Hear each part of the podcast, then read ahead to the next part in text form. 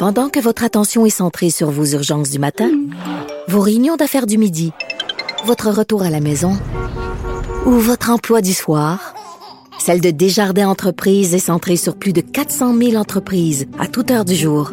Grâce à notre connaissance des secteurs d'activité et à notre accompagnement spécialisé, nous aidons les entrepreneurs à relever chaque défi pour qu'ils puissent rester centrés sur ce qui compte, le développement de leur entreprise. Avocat à la barre. Avec François-David Bernier. Des avocats qui jugent l'actualité tous les matins. Le procès sur la loi 21, la loi sur la laïcité de l'État, court au Palais de justice euh, de Montréal. Euh, gros débat, on entend des versions sur euh, est-ce que cette loi-là porte atteinte aux droits et libertés? Bon, il y a eu des témoignages d'intervenants, des avocats, des partis euh, il y avait une, enseignante qui disait ben, qu'elle était brimée dans ses droits, qu'elle ne pourrait plus travailler, que c'était une atteinte directe aux droits et libertés personnelles. Sur, de l'autre côté de la médaille, on dit ben on est un État laïque, donc on doit euh, pouvoir régir, euh, qu'il n'y ait pas de signe religieux pour les personnes en autorité. Et on en parle avec un spécialiste du domaine des droits et libertés, maître Julius Gray. Bonjour. Bonjour, vous me pardonnerez parce que je fais partie, je représente certains intervenants contre la loi, mais je vais essayer d'être objectif et, ne pas insérer ma, ma, préférence personnelle. Ben non, mais vous pouvez dire votre opinion. On va y aller en deux volets, Matt Gray. Dans le fond, pouvez-vous nous dire un peu, bon, qu'est-ce qui se passe également dans, dans ce procès-là, en général, les, les deux, deux opinions qui s'affrontent? Ben, il y a d'une part la charte qui, qui, qui clairement s'applique à ce genre de choses, sauf que la charte contient la clause d'un obstant, que certaines choses peuvent être exemptées de l'application de la charte, puis le gouvernement l'a exempté. Ah. Alors, on a deux versions. Une version qui dit, euh, moi je suis parmi ceux qui disent que néanmoins, malgré l'utilisation de la clause non obstant, il y a certaines choses qui sont tellement fondamentales dans notre constitution, dans, notre, notre euh, système de euh, principes constitutionnels, qu'on ne peut pas le faire. On ne peut pas imposer euh, une euh, en effet une discrimination contre, disons, les euh, femmes musulmanes ou les, les hommes juifs ou les, les, les, gens qui choisissent de porter des signes. D'autre part, il y a le gouvernement qui dit, mais voilà, donc, euh, nous sommes majoritaires, nous avons, la clause non obstant est là, nous l'avons invoquée, nous pensions éviter tout ce débat-là, et, le débat surgit quand même. Mhm. Alors, il y a deux versions, ça peut être deux versions de démocratie. Une version encore une fois, celle dans laquelle je crois, n'est pas populiste, n'est pas majoritariste dans ce, même sens. Il y a des principes fondamentaux qui coexistent avec le principe général de gouvernement par la majorité, c'est-à-dire personne ne conteste la démocratie. Mhm. D'autre part, d'autre part, il y a une vision plus, moi, moi j'appelle ça populiste, peut-être il dirait majoritariste, peut-être il dirait euh, républicaine, euh, euh, française, euh, et puis on peut invoquer des philosophes, euh, les autres vont invoquer Rousseau, moi je vais invoquer Hume ou, Locke, mais en fait, mhm. c'est pas ça, c'est pas ça. C'est une vision différente des pouvoirs de la majorité. OK.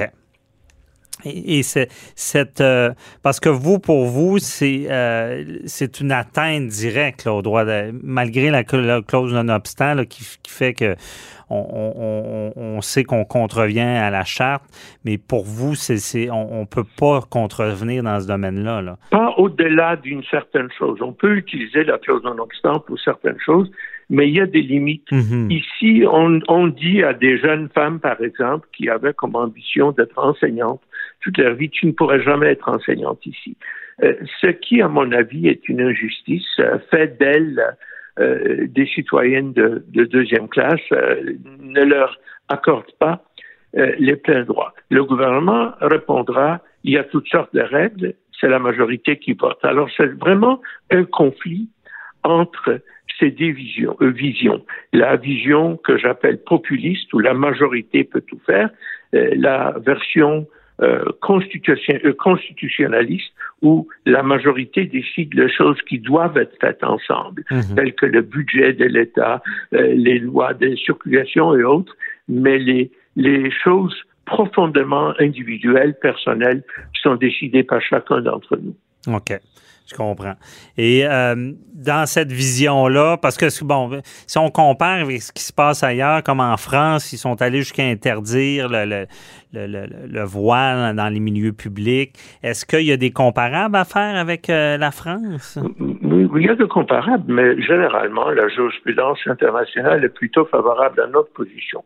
La France, il y a une situation spéciale, et puis la Convention européenne ne s'applique pas chez nous, mais les causes décidées euh, sur la charte universelle mhm. euh, à laquelle nous adhérons sont plutôt favorables à nous. Euh, donc, à ceux qui disent qu'on ne peut pas interdire cela, vous vous souvenez que quand le gouvernement du Québec a utilisé la clause non-obstant pour la loi 101, pour euh, euh, l'affichage bilingue. J'étais parmi les avocats qui sont adressés aux Nations Unies et on nous a donné raison et le Québec a obtempéré. OK. Dans, dans le fond, avec la loi 101, euh, qu'est-ce qu'a fait le Québec pour obtempérer? Mais ils ont permis l'affichage prédominant en français, mais permis dans d'autres langues. OK, je comprends. Et pour, pour cette loi, parce que essayons d'identifier où vraiment le bas blesse dans cette loi-là, parce que, bon, on veut une sorte de, de, de, On met la loi. Ce que je sais, c'est que la loi qui été appliquée en ce moment, la loi 21, est moins restrictive que les premières versions. Et euh, on veut, bon, la laïcité de l'État. Euh, mais pour vous, où ça blesse le plus, c'est lorsqu'on dit à un par exemple, à une enseignante, ben, si vraiment tu veux porter ton signe religieux, tu dois euh, quitter ton emploi. Tu, ne peux pas rester. Euh, OK. Ou, ou, par exemple, dans la communauté sikh euh, qui porte du turban, il y a toute une tradition de travail dans la police, dans l'armée. Ils ne pourront pas aller travailler dans la police à Montréal. Mhm. parce que les policiers sont inclus. c'est donc une, une restriction euh, au niveau euh, de la carrière. Maintenant, il y a deux positions euh, de l'autre côté qui sont différentes. Il y a les gens pour qui ce qui compte, c'est le multiculturalisme canadien. Ils pensent que tous les groupes ont le droit de ça. Moi, je ne suis pas parmi ceux-là. Je suis plus proche du Québec sur la question du multiculturalisme. Pour moi, c'est les droits individuels. C'est le droit de chacun de dire ma conscience ce que n'oubliez pas, c'est pas seulement la religion. Euh, dans la charte, c'est la religion et la conscience. Mhm. Ma conscience m'oblige à porter ça, euh, je le porte. Donc, moi, je base ça non pas sur une vision de multiculturalisme, je suis plutôt d'accord avec l'interculturalisme québécois, avec l'idée qu'il euh, y a une culture commune. Mhm. Euh, là où je, suis dissident au Québec, c'est sur la question des droits individuels. C'est les droits de la personne directement. Et, euh, Matt Gray, est-ce que... Euh, parce que la volonté du gouvernement, comment on l'identifie? pourquoi ils veulent imposer cette loi-là? On peut avoir toutes sortes d'explications et il est possible que tous les gens de ce côté-là ne sont pas du même avis. Comme moi, je ne suis pas du, même avis multiculturaliste que les autres de mon côté. Il peut y avoir plusieurs motivations. Mais je pense que euh, le Québec n'a jamais aimé euh, l'accommodement raisonnable. J'avais ma, cause euh, très connue sur le Kirpan où j'ai gagné. Et les gens me disaient partout, maître, comment avez-vous pu un, couteau à l'école? C'est une, vraiment une chose qui euh, n'est pas populaire ici. Mm-hmm. Et elle est beaucoup plus facilement euh, avalée en Ontario. Hein, ou, en ouais. britannique. Je sais mais, pas pourquoi. Mais qu'est-ce qu'on craint? Qu'est-ce qu'on craint comme, tu sais, je veux dire, on met beaucoup d'énergie. C'est quoi la crainte du gouvernement de vouloir uniformiser tout ça? C'est que tout d'un coup, les religions prennent trop de place ou? Que, les Québécois veulent avoir un État. Euh, l'explication donnée par certains, c'est que le Québec a été tellement euh, dominé par euh, le cléricalisme au 19e siècle et au début du 20e qu'il s'est révolté et que le Québec vraiment veut un État où la religion est une question privée. Moi, je crois que la religion est une question privée, mais je ne pense pas qu'on peut empêcher les autres de, l'exprimer. Euh, le, euh, mais, mais c'est une explication qui a été donnée. Euh, une autre explication euh, qui a été donnée, c'est tout simplement euh, que le Québec, ça fait partie d'un certain nationalisme culturel. les gens sont ensemble. On peut avoir beaucoup de sympathie pour ça, mhm. cette idée républicaine de citoyenneté. Je, je, je, ne suis pas quelqu'un à, à, qui cela est étranger, mais je, je pense que les idées nationales doivent céder à la liberté individuelle.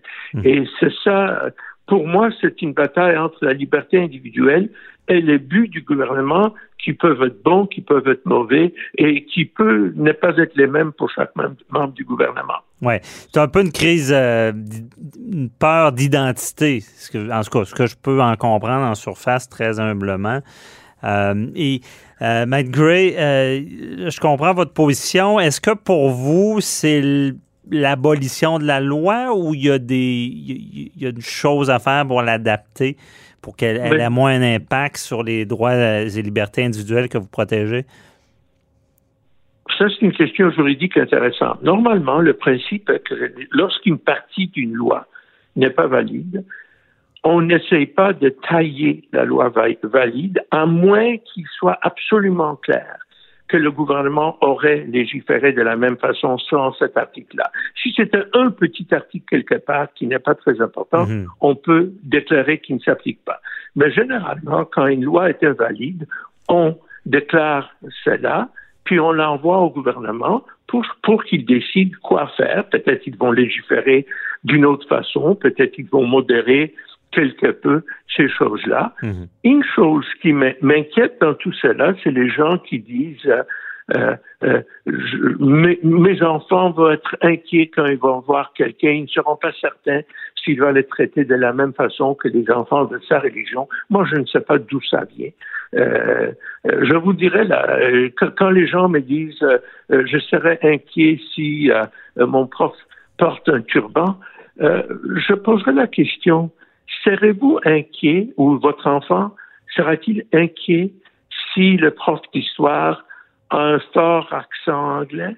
Parce qu'il va penser peut-être qu'il a une certaine vision, peut-être il, il, euh, il voit ça différemment. Mm-hmm. Je pense que non. Je pense que les gens devraient être un peu moins euh, craintifs quant aux, opinions des professeurs. Et par contre, les gens qui disent que le professeur doit garder une neutralité totale ont tort. Il est mieux qu'un prof dise à ses étudiants quelle est son opinion, à condition d'expliquer l'opinion contraire mhm. de façon juste et équitable. Je prenais ça avec un prof de littérature. Est-ce qu'un prof de littérature ne peut pas dire à ses enfants, personnellement, je n'aime pas Balzac?